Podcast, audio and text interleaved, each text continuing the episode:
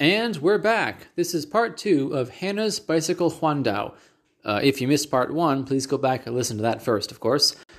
But we're continuing with her bicycle journey, leaving Pingdong, up the mountains, over to Taidong next.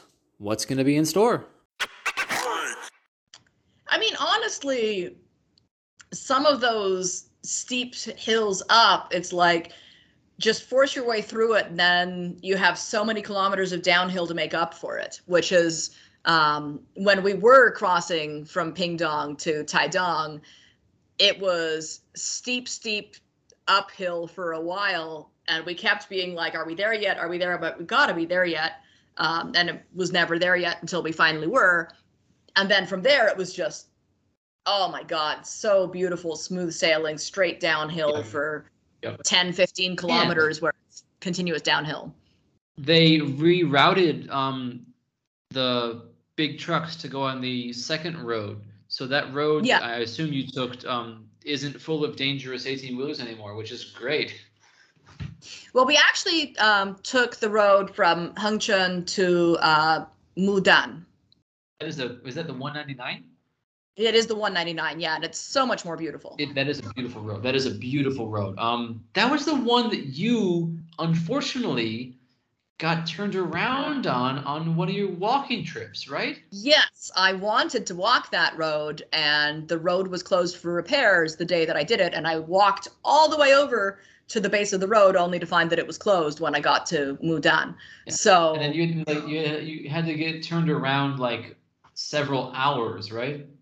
Uh, yeah, that would have been if I had walked it. It would have been something like an 18-hour delay. Um, I ended up hitchhiking back and then restarting on the 200 instead of the 199 that is crazy like like there, there's there's sometimes where like you see a sign like oh the road's closed but like around that part of the country like no the road's closed means like this road is visibly impassable you cannot walk bike or drive this unless you're going to be falling on dirt and like steel rebar there was no sign I got all, just, all the way to the base of the road. There was no sign. They did not sign that the road was closed.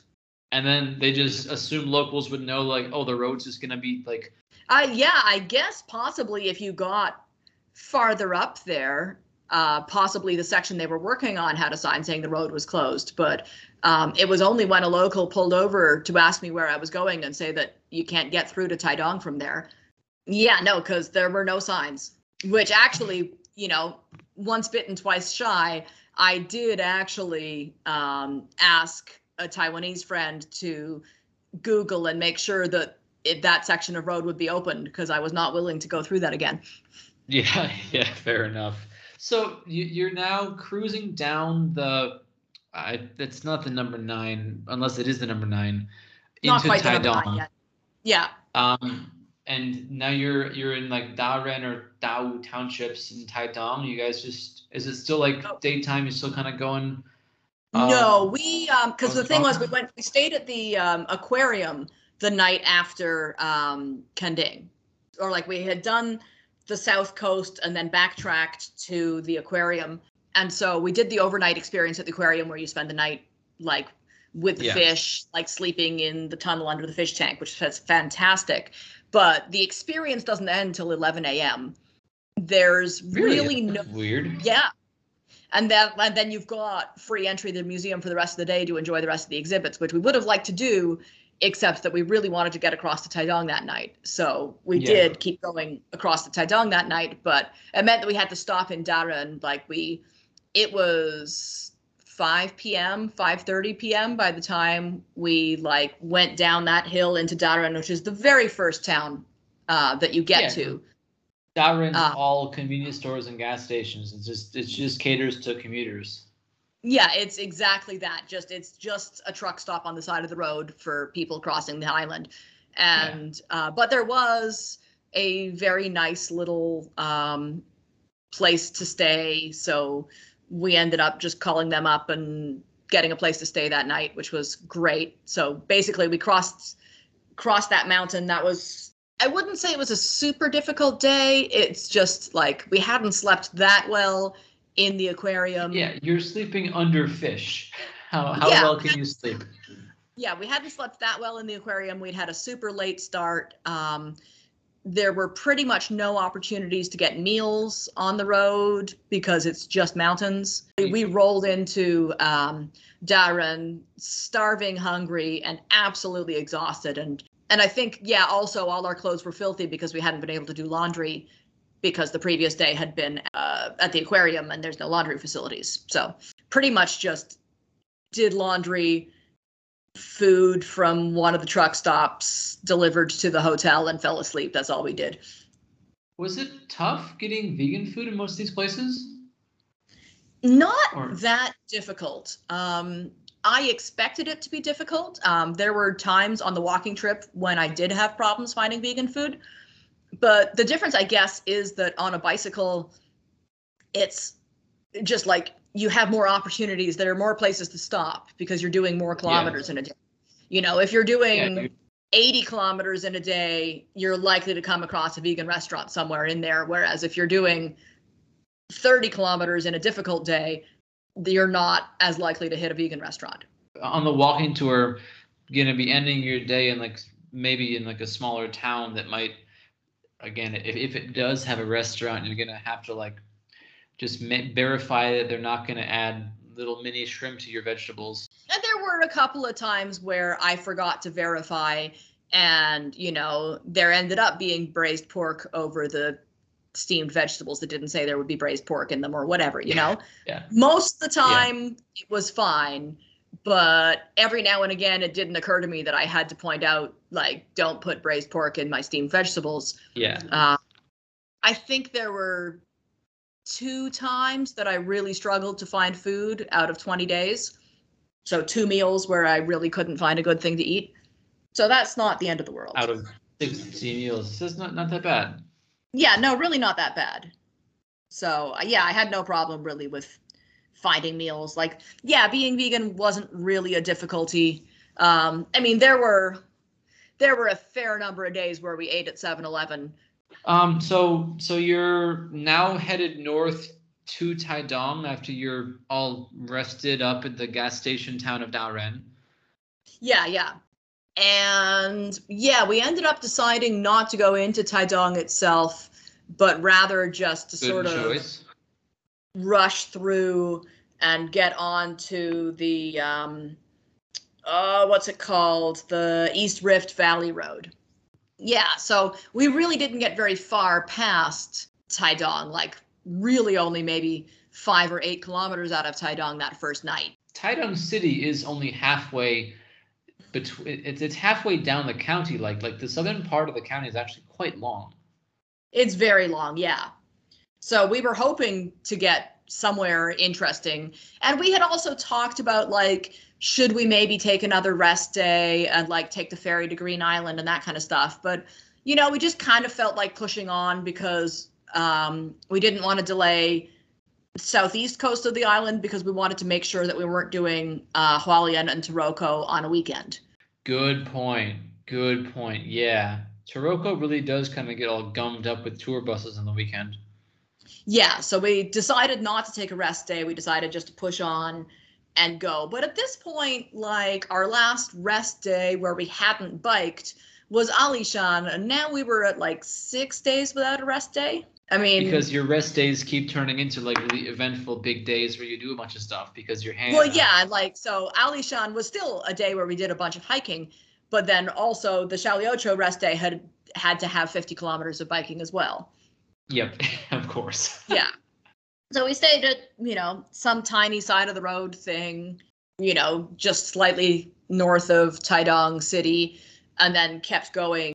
Where I think it was that day where we kept going and just my legs just would not do it. Like we had talked about, like where do we want our next rest day to be? Um, maybe we wanted to it to be around Ruisui and we could go whitewater rafting. Maybe we wanted it to be mm. not till we got to yeah right? Like whitewater rafting would have been cool. Yeah, we started riding and my legs just physically like I couldn't do it. Like I think yeah, at that point I think it was like 7 or 8 days since we had had a rest day. I was looking at the road and my mind and my eyes agreed that the road was flat and easy. Like here we are, we are in the like East Rift Valley. It's between two mountains. The wind is not blowing, which we heard it would be. Uh, the wind is not blowing against us. Like it is flat and windless and should be easy. And but... like I was wearing a smartwatch that was telling me my heart rate, and my heart rate was up at like 160 as I was riding, 160 beats per minute. And that's really high. That's really that's high. really high. And I was going like six kilometers per hour at that speed. Your, yeah, your body was, telling you to I was riding. Down. I was riding all out, and I was going at six kilometers an hour. And I just turned to Owen, and I was just like, "There is no way we're making it to Ruisui, which would have been hundred kilometers." Like I yeah, was Ruisui like, is pretty far up there. That, that that's past Yuli, right? Yeah, I was like, there's no way we're making it. Yeah. Yeah, we decided we were making it as far as Luye, and I was not even riding the bicycle to the highland. I was stopping. There's a Luye hot springs, I think 12 kilometers from where we started out that morning. And I was like, we are getting a hot springs hotel. I am soaking my legs. And then we're taking a taxi to Luye Highland.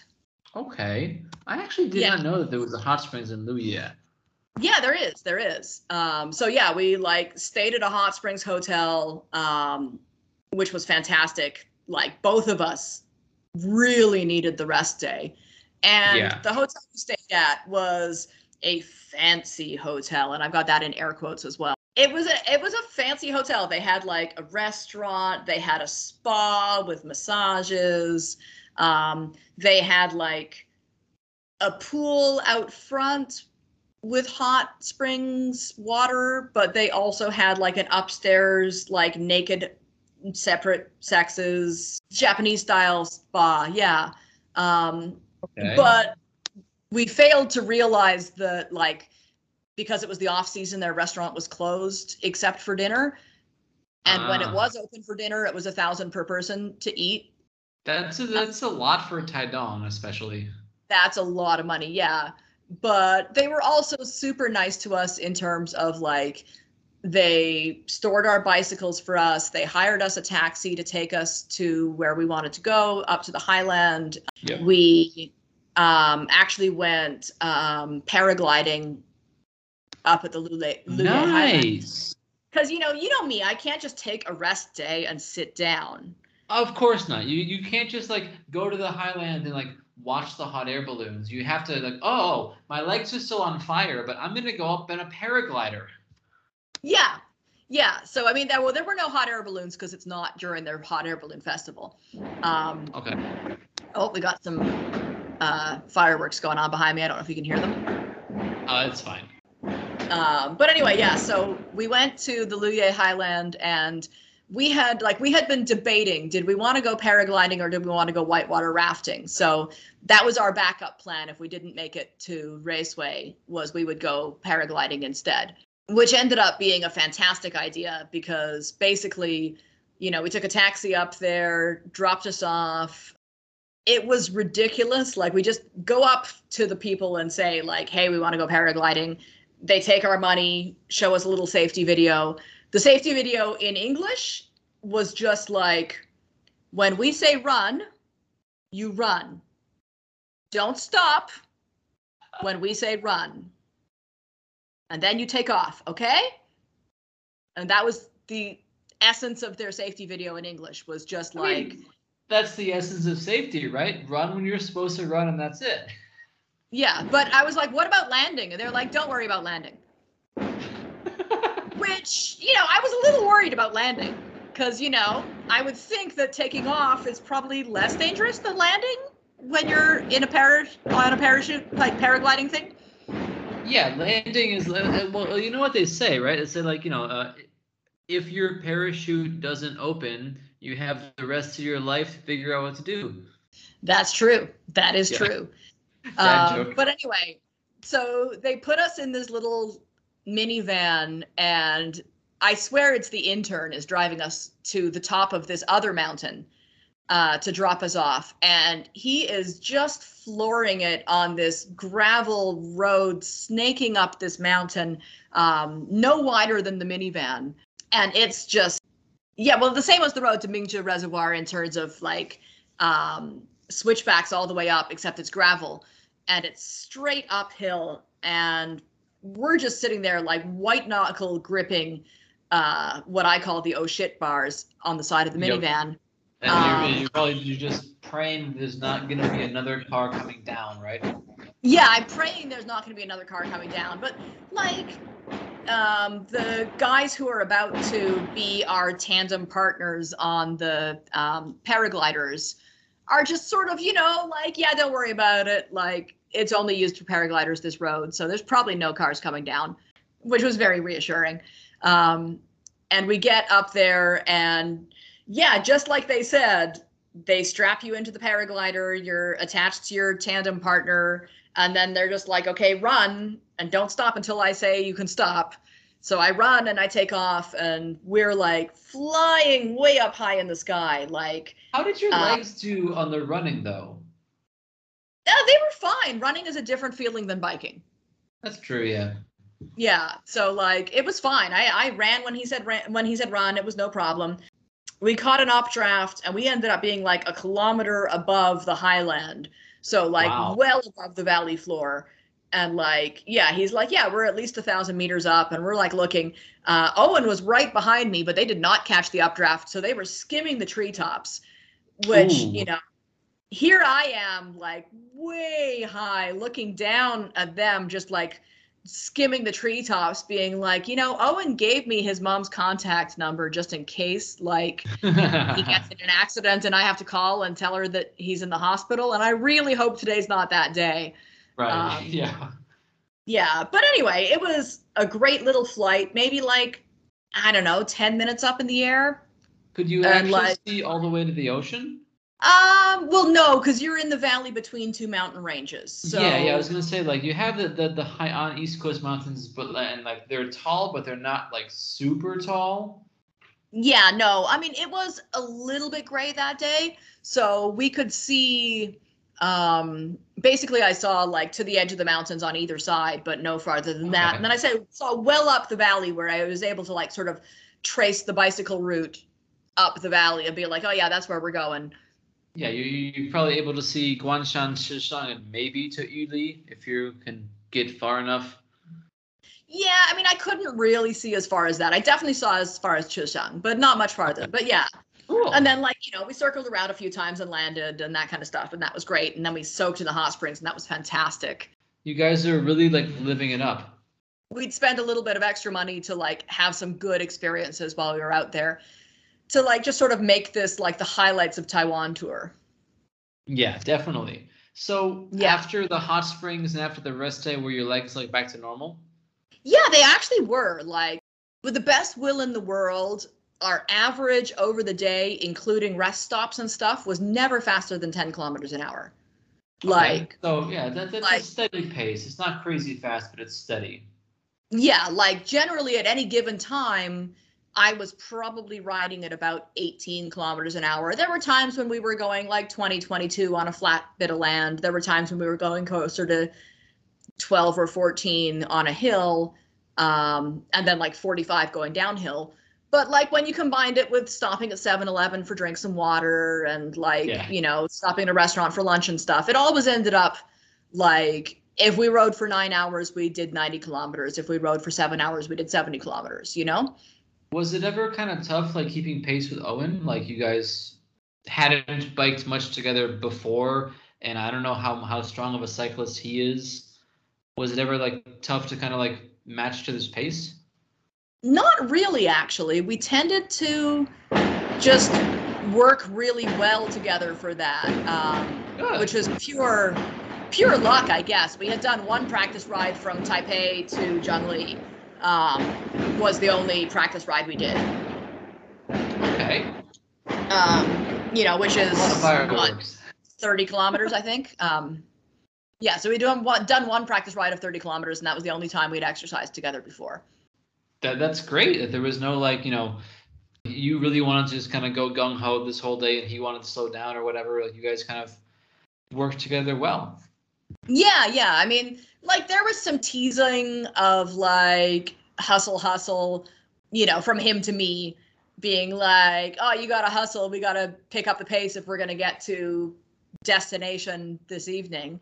But there really weren't any times where either of us felt that the other was slowing us down or that you know the other wanted to go farther than we wanted to go or anything like that like there was the day after our rest day was actually a really miserable end of the day um so the day after that one i just told you about yeah we had decided we were going to get to Ruisui come hell or high water because we wanted to make it to the gate of Taroko by the day that the schedule said.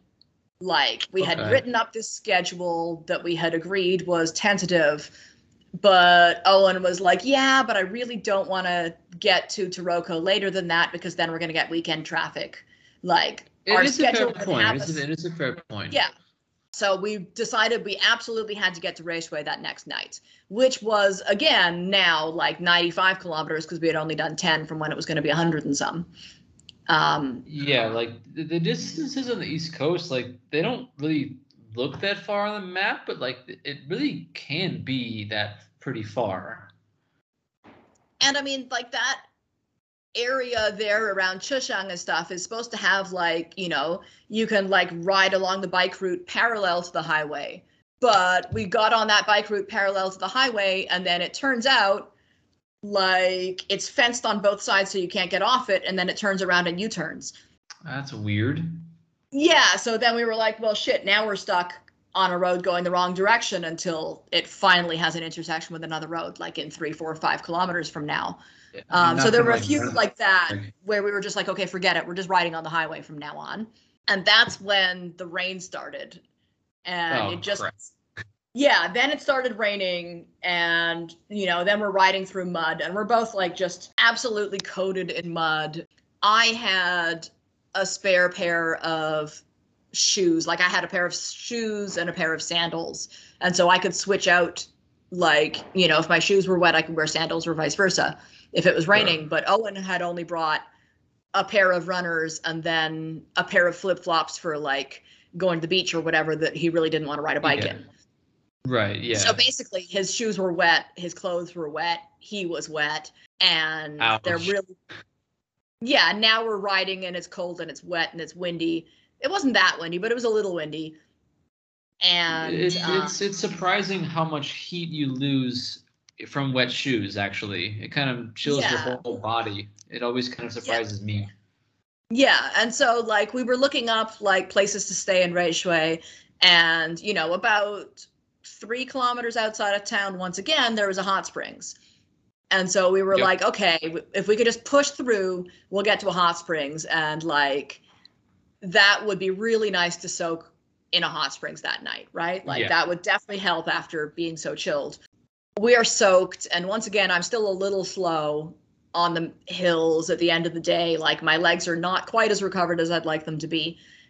And like, it's getting to the end of the day and it's already dark and we still haven't quite found a place to stay. Like we're it gets dark yeah. at 6 p.m. and it was like if you guys left like just after New Year's Day, it would be getting dark by like 5:30. Yeah, yeah, like it's getting dark early. So yeah, we yeah. like pull up to the hot springs area and I mean like you know, Google Maps shows that there's like four hotels in this hot springs area.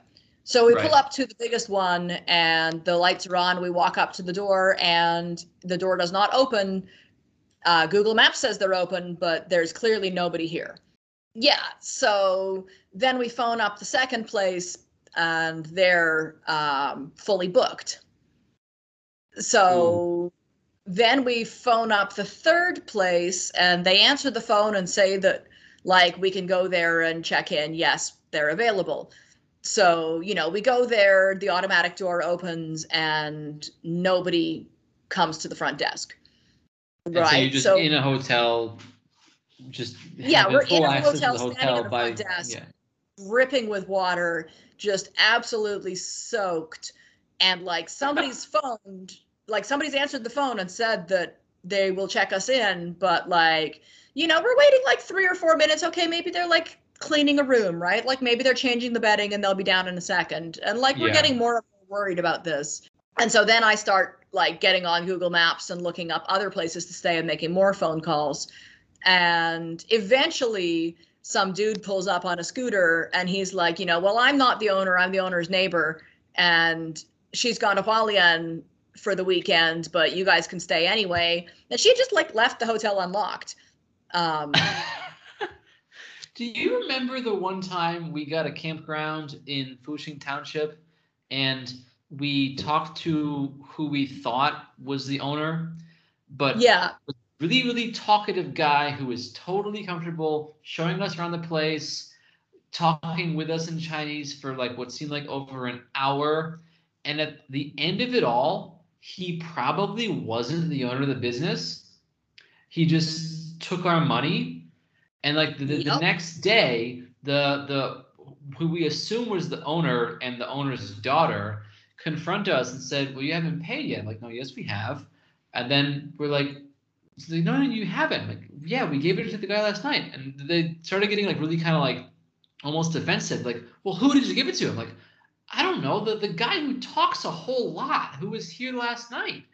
And at the end, they kind of like went to the side and like had a conversation. I'm like, this is really weird. Like it wasn't that much money in the first place, but it's like it was an eerie feeling. Like you thought yeah. they were the owner because they're showing us how to turn on the electricity. They're showing us the fridge, the the barbecue place, the bathroom, where you can go crab fishing. But in the yeah. end, it's like, wait, maybe this person wasn't working here at all. So yeah. did you stay there?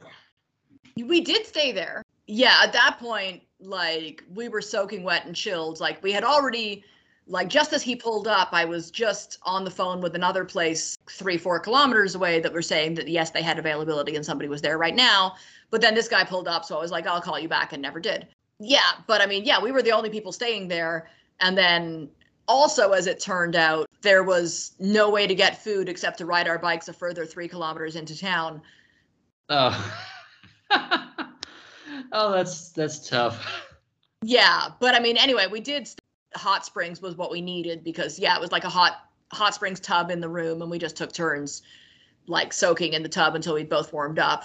In the end, like all the way up the East Coast, if there was a hot springs available, we stayed at a hot. Like Owen mm-hmm. would wouldn't admit that his body was tired, but like he was definitely as tired as I was. Yeah, because like like the the East Coast, it's beautiful, but it's not the easiest riding in the world.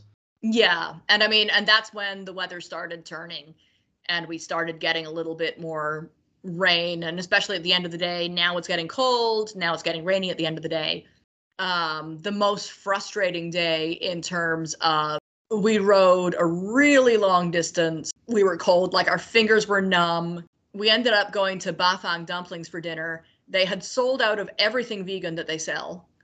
Um, oh. so they couldn't oh. make me anything vegan. So I ended up getting this sad lukewarm lunchbox, which was the last lunchbox from the only vegetarian place in town. Oh, um, sorry. Yeah, and Owen got dumplings from Bafang Dumplings, but his hands were so cold that he literally couldn't operate chopsticks. Um, oh man. He, he, tried just eating with his fingers, eating in at Bafang, just like picking up the dumplings with his fingers, and his hands were shaking too much to do that either. So could he use a spoon? Up, could he use a spoon?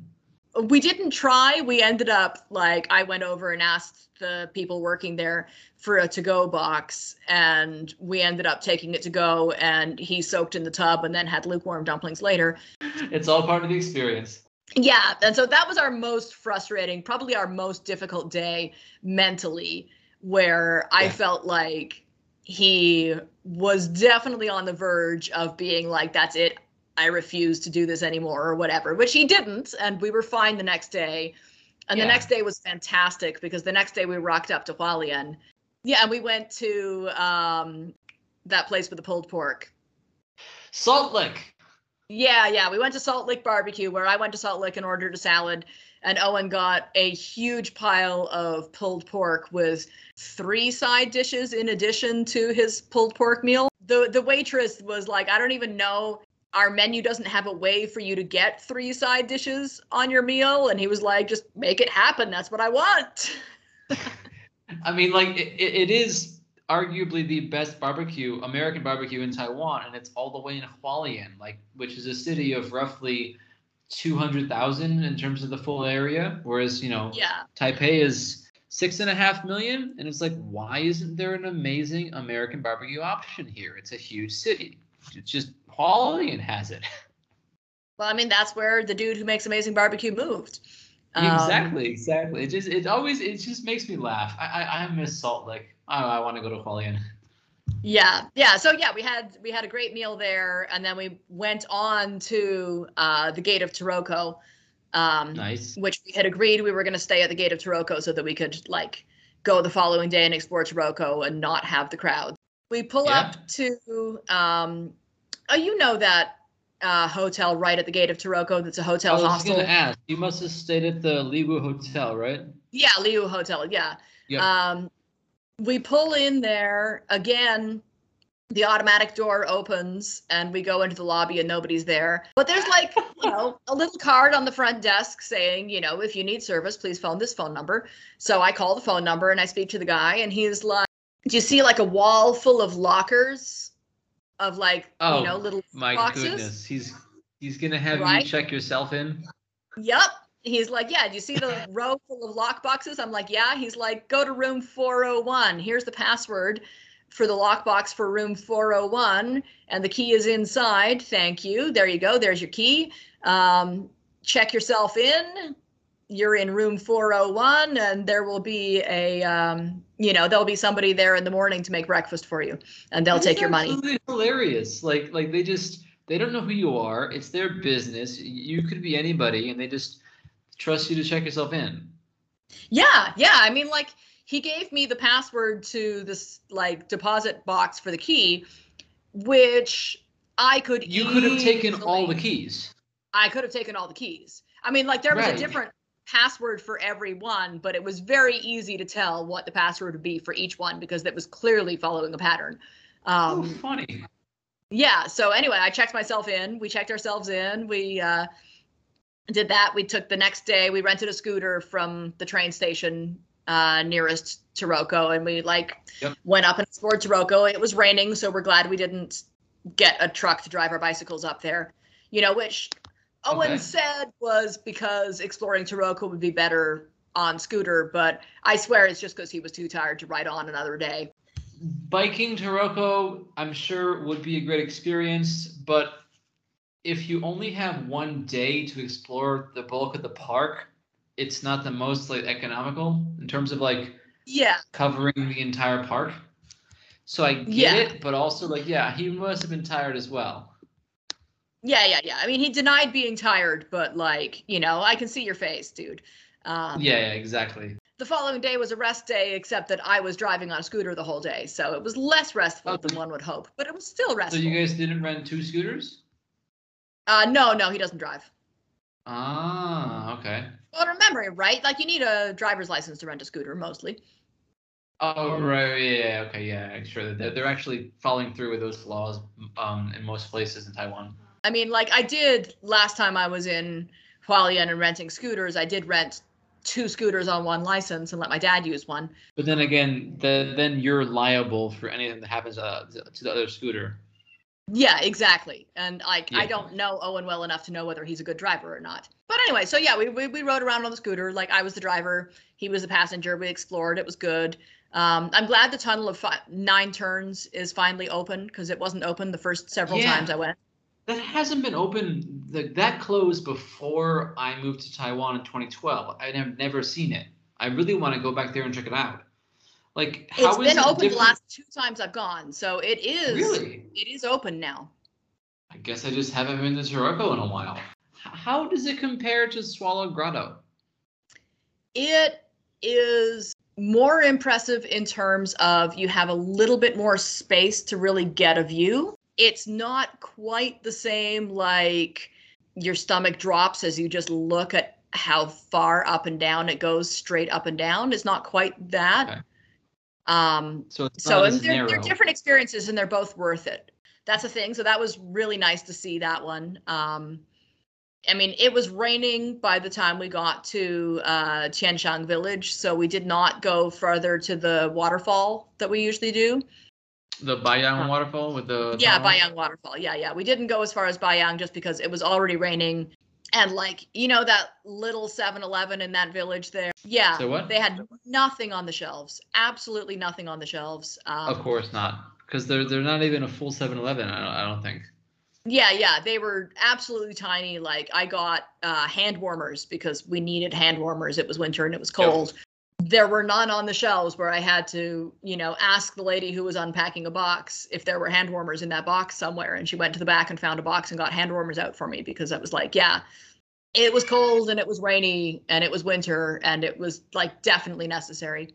Yeah. And then like the next day, um, so the official guide to doing a bicycle Huandao in Taiwan says that from Taroko, you get on the train and you get off at Yilan and you finish the trip from there. Um, Yilan. Well, you can yeah. get up at Suao.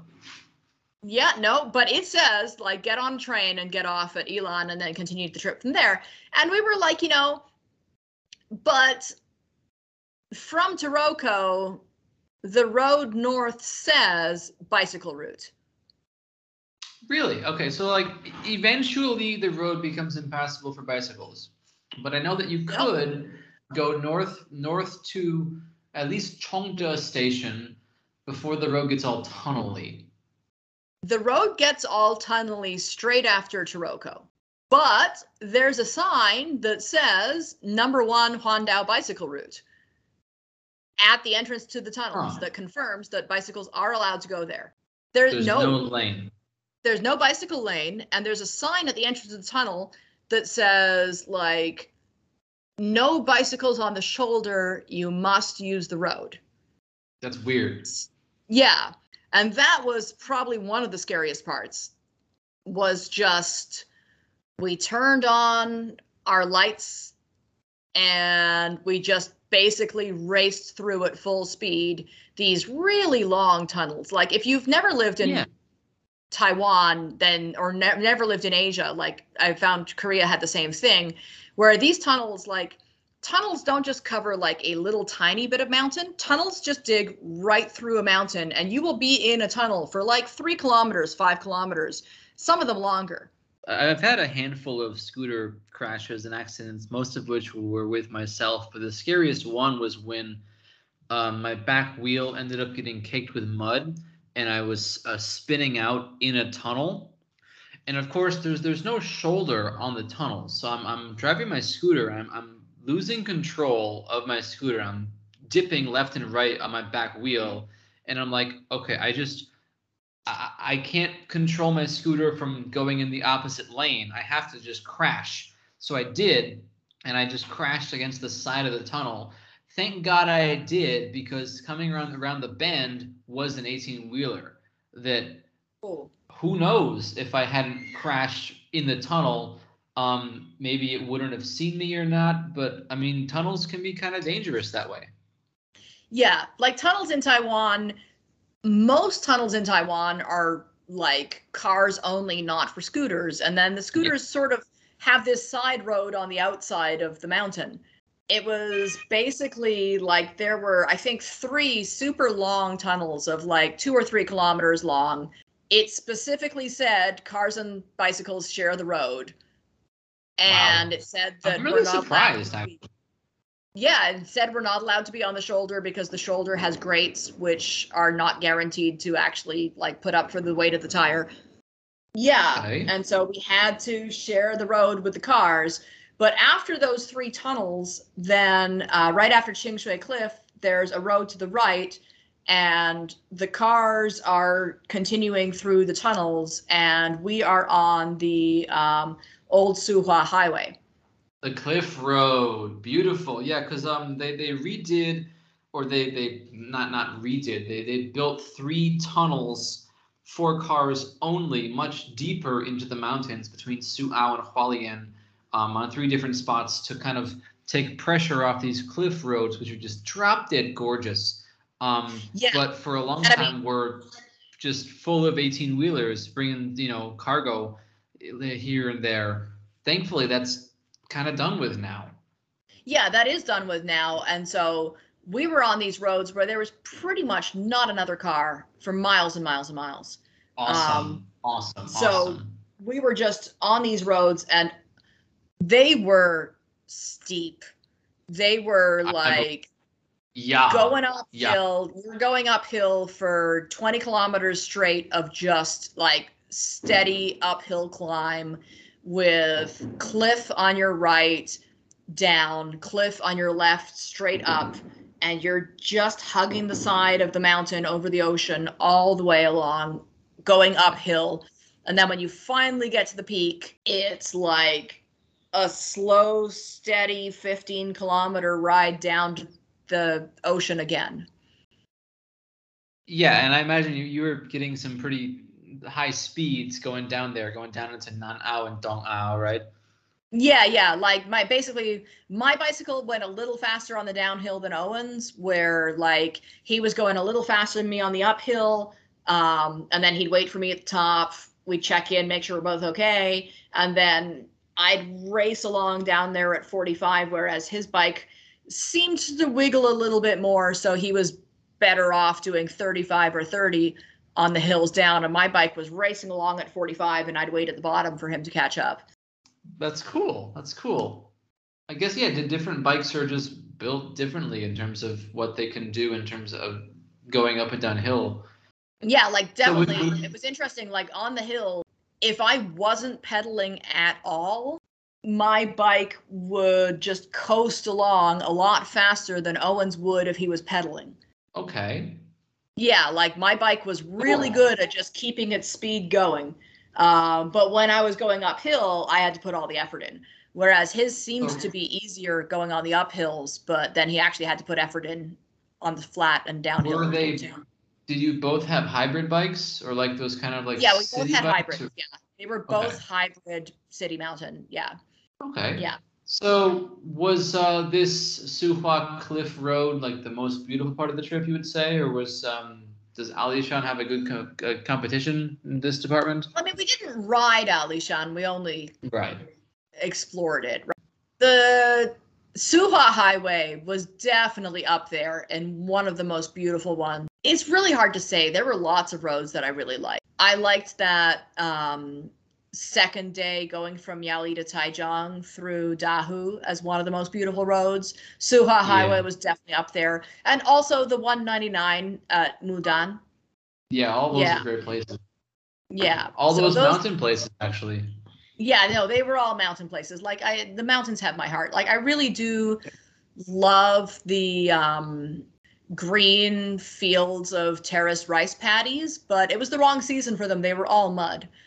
Yeah, yeah. I mean, yeah, it's January.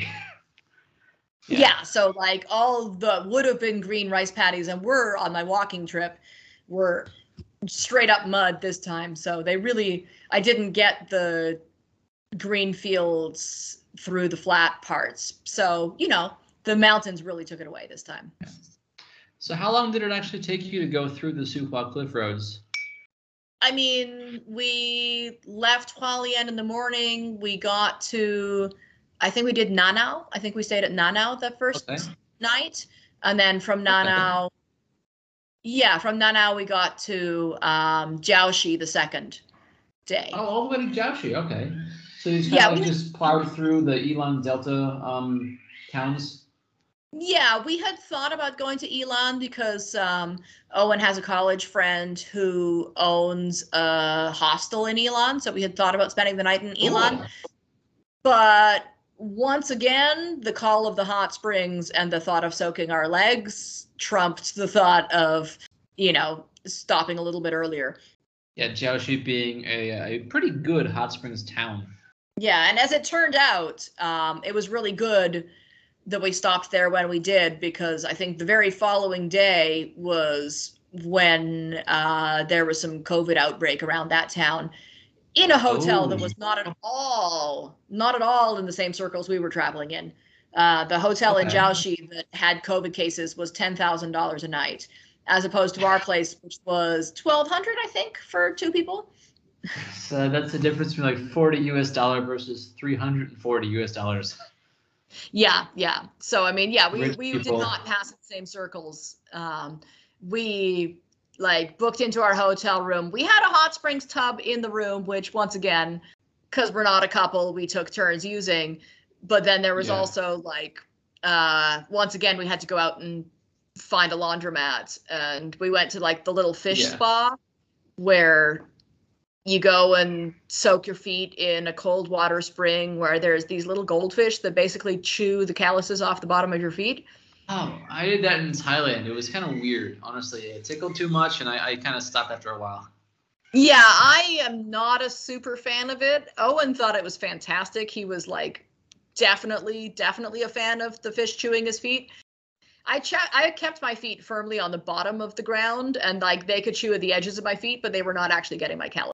I'm pretty sure like that there's some human right, not human, uh, animal rights issues with that because the fish are basically starved, so they will eat your feet. I don't know. I mean, like, yeah, could be, could be. I mean, like, if that's their food, that's their food. I'm not sure, but yeah, I was just, Yeah. I just don't like the feeling of it. It's kind of creepy and weird, but you know, we Yeah. went and did it because it's part of the experience. And uh, Yep. I don't know if you've hung out in Jiaoxi. There's a little microbrewery there that um, There offers is. their beer on tap. There's the street with all the like foot soaking hot springs pools.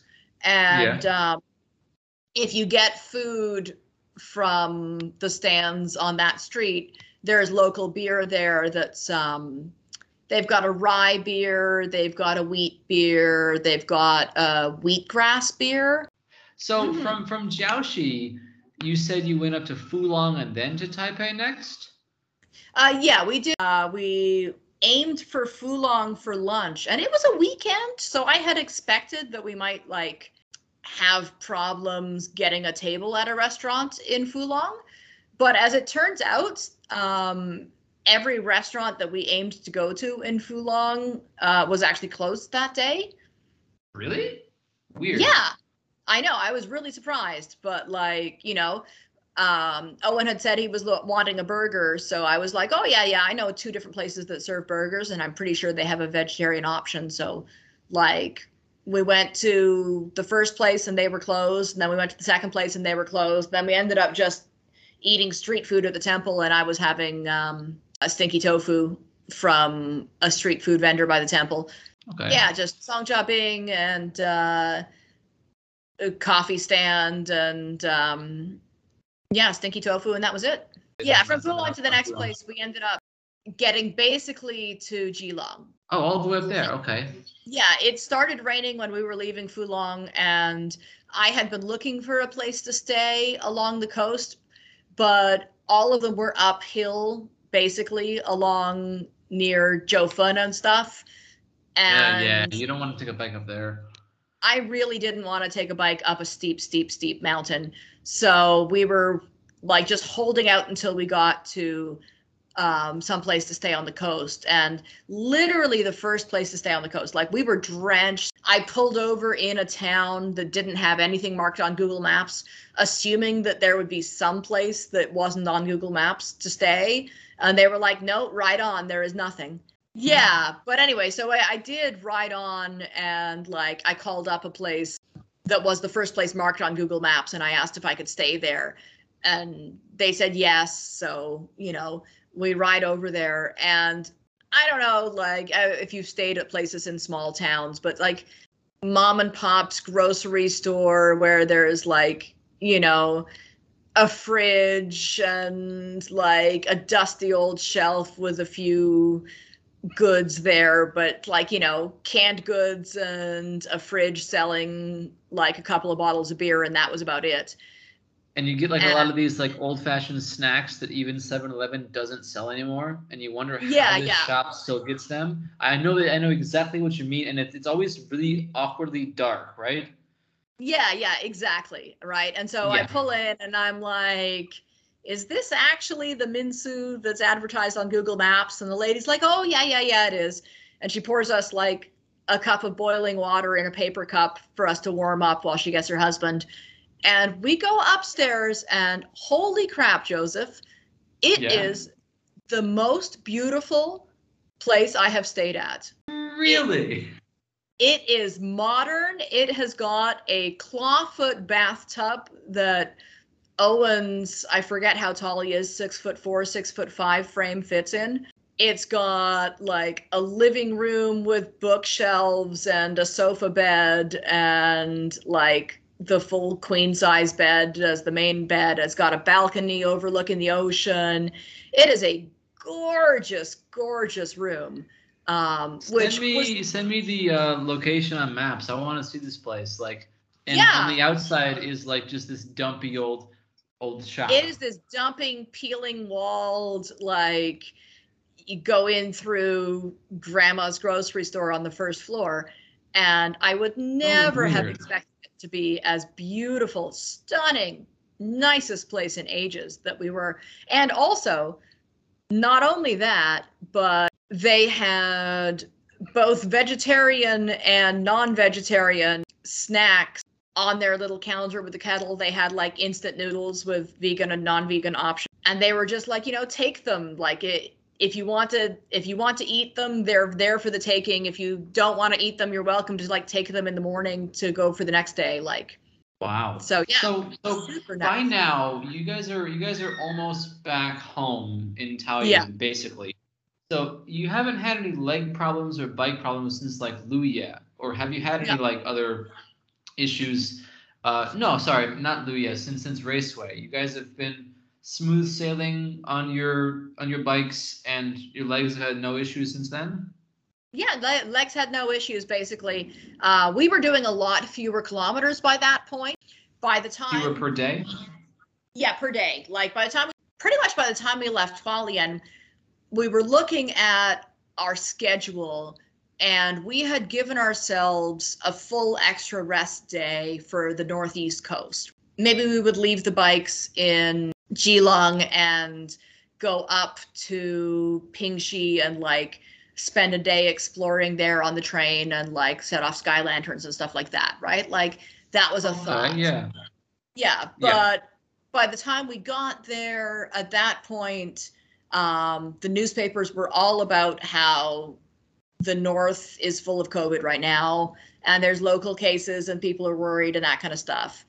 Like, why don't we just go a few fewer kilometers per day? So instead of doing like the 80 kilometers that we had planned, we were doing like 60 kilometer days and doing fewer kilometers, stopping sooner, and just like, and that, that made it so much easier. Like the difference Yeah. between doing 80 kilometers and doing 60 kilometers is the difference between sleeping well at night or not. Um, for me, It's good to pace like- yourself. It's good to pace yeah, yourself. like I've got this smartwatch and it tracks the speed I'm biking at. It tracks my heart rate. It tracks like my energy levels throughout the day and that kind of stuff. And it also tracks my sleep. It gives me a score out of 100 on my sleep. And throughout this, out of 20 days of trip, the first 17 days, my score was like 40% on sleep quality. Oh, Right. And Owens was, of course, like 80 to 90, um, being Oh, okay. 15 years younger and, you know, being better at recovering because your body is better at recovering when you're younger. So his his body like he was getting these sleep scores of 90 and I was getting sleep scores of 40 and you know there was much teasing going on of like you know well maybe maybe I'm just better at this than you are joking and teasing. Um, but then when I was doing like 50 to 60 kilometers a day, then I was finally getting sleep scores in the 80s and 90s. And it's but then by then was he tired? uh, yeah, yeah. By then he was tired. Yeah. Yep. And but it's funny because like all the way through this trip, like when the body gives you the, when the watch gives you the sleep score, it like pops up a little note that says something like, you know, you shouldn't exercise so close to the end of the day. Exercising at the end of the day makes it hard for you to sleep. Um, and you're all or, like, I know, but I have to go. And I mean, well, I'm like, 5 p.m. is not close to the end of the day. I don't feel like exercising at 5 p.m. should give me a penalty in my sleep score Yeah. because we were pretty much done by 5 p.m. every day, if not earlier. Yeah. Um, but if you're super tired and you go to bed at 7, then I guess it is close to the end of the day, isn't it? Yeah. But anyway, and then it had the balls to tell me on the very last day of the trip give me like a 90 sleep score and say the exercise that you did throughout the day helps your sleep. You should try exercising more. More? More. Wow. Which I was like, excuse me, you have been complaining about my exercise the entire 20 day trip. And now on the 19th day, you say that my exercise benefited my sleep. I feel like that's one of us should make a pun about it being a smartwatch, but you know, I'll save that. So yeah. you guys uh, leaving Keelung or thereabouts, did you go straight back to Taoyuan because of the COVID risk, or did you actually like go through Taipei or go through somewhere else, or what? Uh, we went up the north coast around Yangmingshan. Oh, and okay. So there's yeah. still more. Yeah. Yeah, yeah. No, we went around Yangmingshan and we spent the night at Danshui. Was it just straight wind and rain, or did you actually get some enjoyable um, sights there, or? I mean, yeah, no, it was straight wind and rain. We pretty okay. much did not stop. I took a picture as we passed uh, Keelung Port in the morning, taking a picture, pulling my phone out of the waterproof case to take a picture because the waterproof waterproof biking case covered the camera. So I took it out of the case to take a picture. It immediately fogged up and I couldn't use it for directions for the rest of the day. oh, ouch. That sounds yeah. like Keelung though. Yeah. And so basically we did not take another picture pretty much that day. And it is it is beautiful scenery though. So like it's not really it's not something that really you should skip, but I mean it does rain a crap ton there up by like you know like what Jinshan and Shimen. Yeah, yeah, and I mean both of us had already been there. I had been there on my walking trip. Uh, he had ridden a bicycle up there before he had taken a YouBike from Taipei. So like although the weather was a disaster, we were able to be like, you know, we have both seen this before. But we, what we did do was go check out the UFO village. Oh, I never been there. Yeah, cool. yeah. I I have been past there maybe a good six times in the past two, three years and never managed to make it to the UFO village, just whatever I forgot that it was there as I was passing that exact neighborhood. Um, do you want to tell so the listeners time, what it is? Oh yeah, yeah, yeah. So I don't remember when they built it, but what 80s, 90s? I don't know. Yeah, a while ago, somebody had the brilliant idea of building this community on the north coast of Taiwan of these houses in the shape of UFOs. So they're basically like round alien houses on these little stick legs with tiny, tiny little holes for windows the size of eyes. And they just look like adorable little alien UFOs. And Something they've got like a like a sci-fi comic. Yeah, out of a sci-fi comic, out of even like, you know, like the Disney, I think Monsters Inc. little green aliens. Like they look yeah. like those. Yeah, and these are adorable little houses that they built and assumed that they would sell and have this community of hippies who would live there in these like little alien pod houses on the north coast. And like most housing developments on the north coast of taiwan nobody ever bought them. Um, no because it, the weather's absolute crap and people like who they try to sell it to people who would like uh, theoretically commute and work in Taipei, but it's just a little bit too far away for most Taiwanese. Yeah, yeah, like it's it's too far away to comfortably commute. There's no public transit, so you'd have to drive through the torrential rain.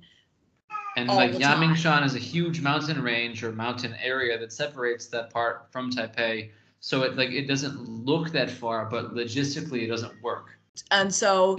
Pretty much every housing development on the north coast has failed and has like all these abandoned homes and the UFO houses are no different. Um, there were two of them that were occupied when we were there with little signs saying, like, this is a private home, no pictures, please, in Chinese. So two of them are still occupied, and the rest of them are basically just rusting UFO carcasses on the North Coast. Yeah, they were really cool and interesting to look at. And again, torrential rain, miserable weather. We did not actually take our phones out and take a single picture of them while we were there. We just sort of enjoyed the creepy ambiance of this abandoned UFO village. So then you said you stayed in Danshui the next day. Danshui, of course, still being on the coast. Did the weather lighten up at all or no?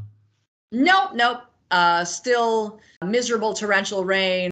We picked a random place to stay, called them up, found a place to stay. And we basically just got Uber Eats in Yeah. and didn't really go out and explore because it's the big city and it was raining and, you know, everybody's being cautious for COVID. So we just stayed indoors.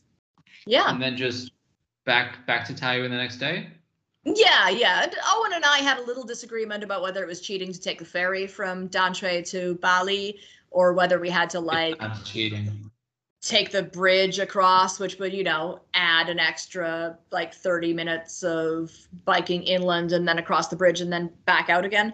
The fact that you can take the ferry and pay with your Easy card means it's not cheating. Well, I argued that, and in the end, I won the argument because it was raining and cold, and it's kind of a more direct route. And it's like five minutes. It's like it's it's Yeah. not a really big deal. You know, 30 or 45 minutes off our bike. So, It might be the only ferry that is uh, in operation in Taipei. Like there's there's just not many at all. uh, I won that argument, and we did that. And um, we had not had coffee for breakfast in Danshui. We hit up a breakfast shop and basically just kept going. And Owen was like, you know, Owen is again in charge of directions and was insisting that we would find a place for coffee. And, you know, torrential rain Monday morning. I was not optimistic. Your best bet's basically Family Mart. yeah, but there was actually, you know, a side of the road coastal coffee place between Bali and uh, Taoyuan. Yeah, yeah, just a little past the garbage incinerator. Um, So we did get our coffee in the rain, sitting on the coastal road there. Yeah, and then basically uh, past the airport and through some rice fields and home. So, um, we've actually been talking for like over two hours now about your trip, but I have uh, three concluding questions um, Sure, for sure. The, the podcast and just to kind of wrap the whole trip up, trip up. It sounds amazing, and honestly, like it's got me thinking. Like, if I, I've, been here nine years, and I used to be a bit of a cyclist. Like, why haven't I done a whole bicycle Huandao in any of my time here? So that's like one of my my first follow up question is like, what advice would you give people? Um, who are thinking about doing a bicycle Huandao in Taiwan. Um, I guess you have to decide what your purpose is. Like, do you want to do it for speed and the achievement and having done it? Do you want to like have it be like a highlights best of tour or like are you doing it for exercise are you doing it for joy and pleasure like what are you doing it for because that's going Right. to change how you do it Okay, that makes sense. Um, so, what surprised you the most about the trip and about yourself on the trip?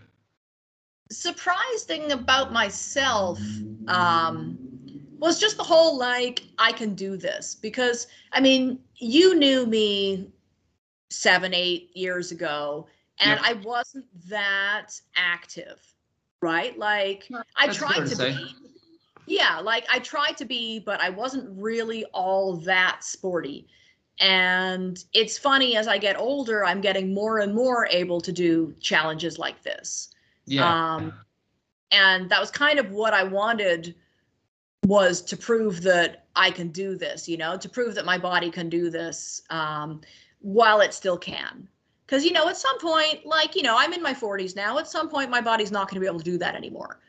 So I wanted to be able to do this while my body can. And I was really impressed with the things like I did keep going for seven days without a break and like make distance and keep going. And then when I needed a break, I really needed a break.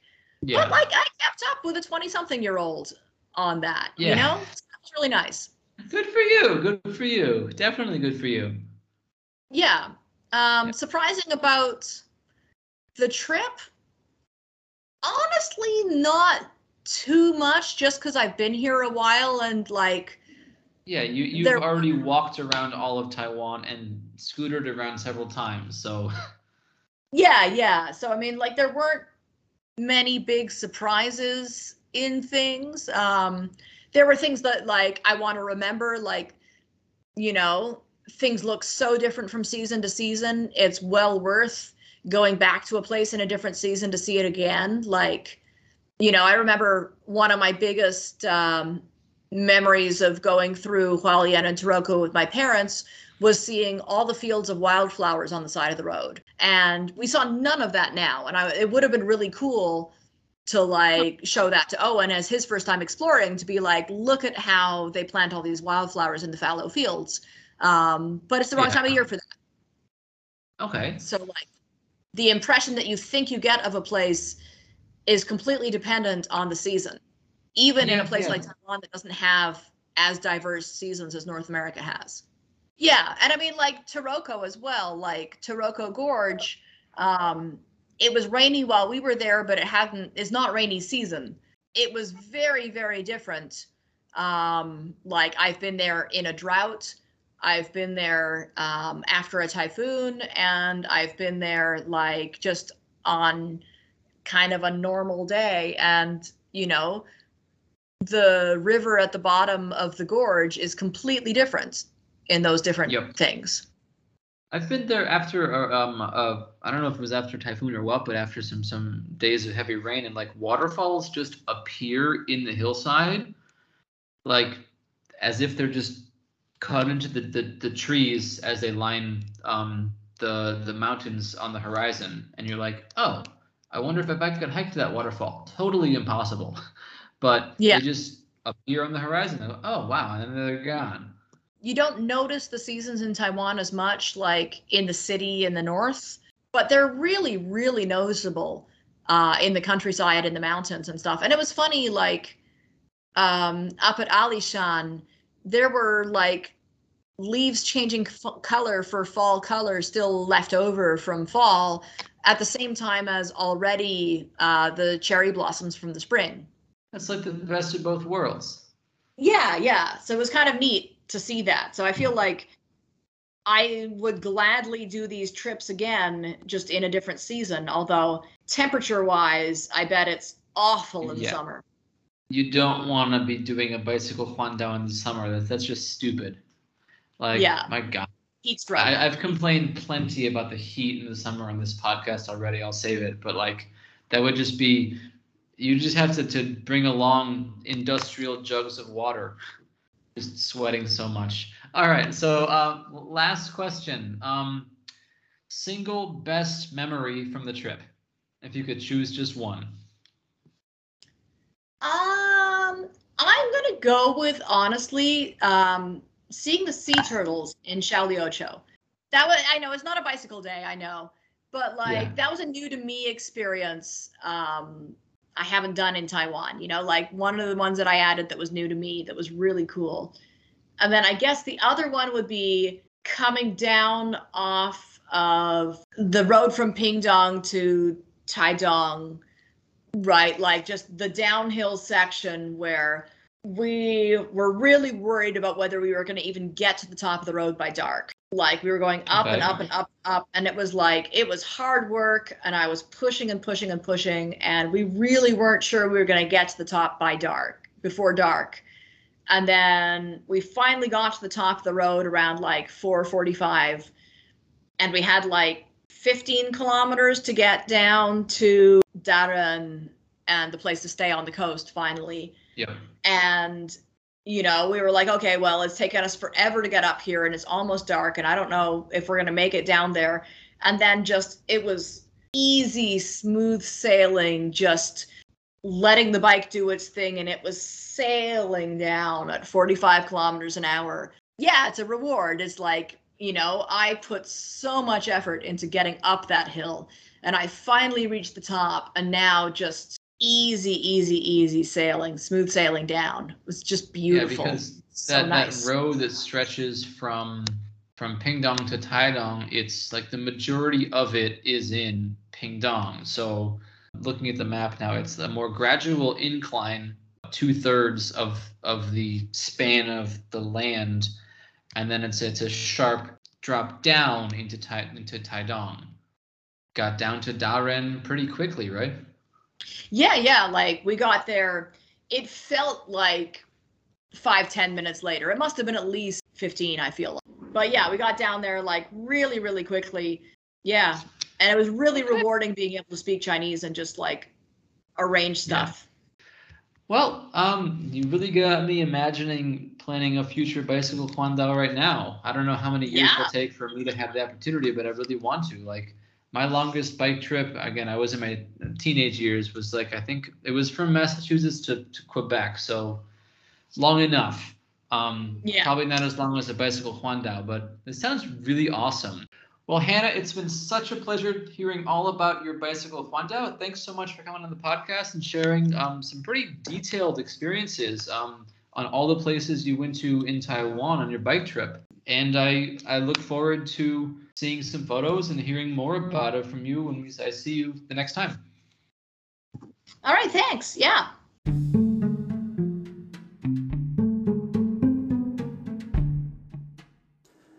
And thank you so much for listening to this episode of the Dear Taiwan podcast. This has been Teacher Joseph, and this has been Hannah's epic bicycle Huandao.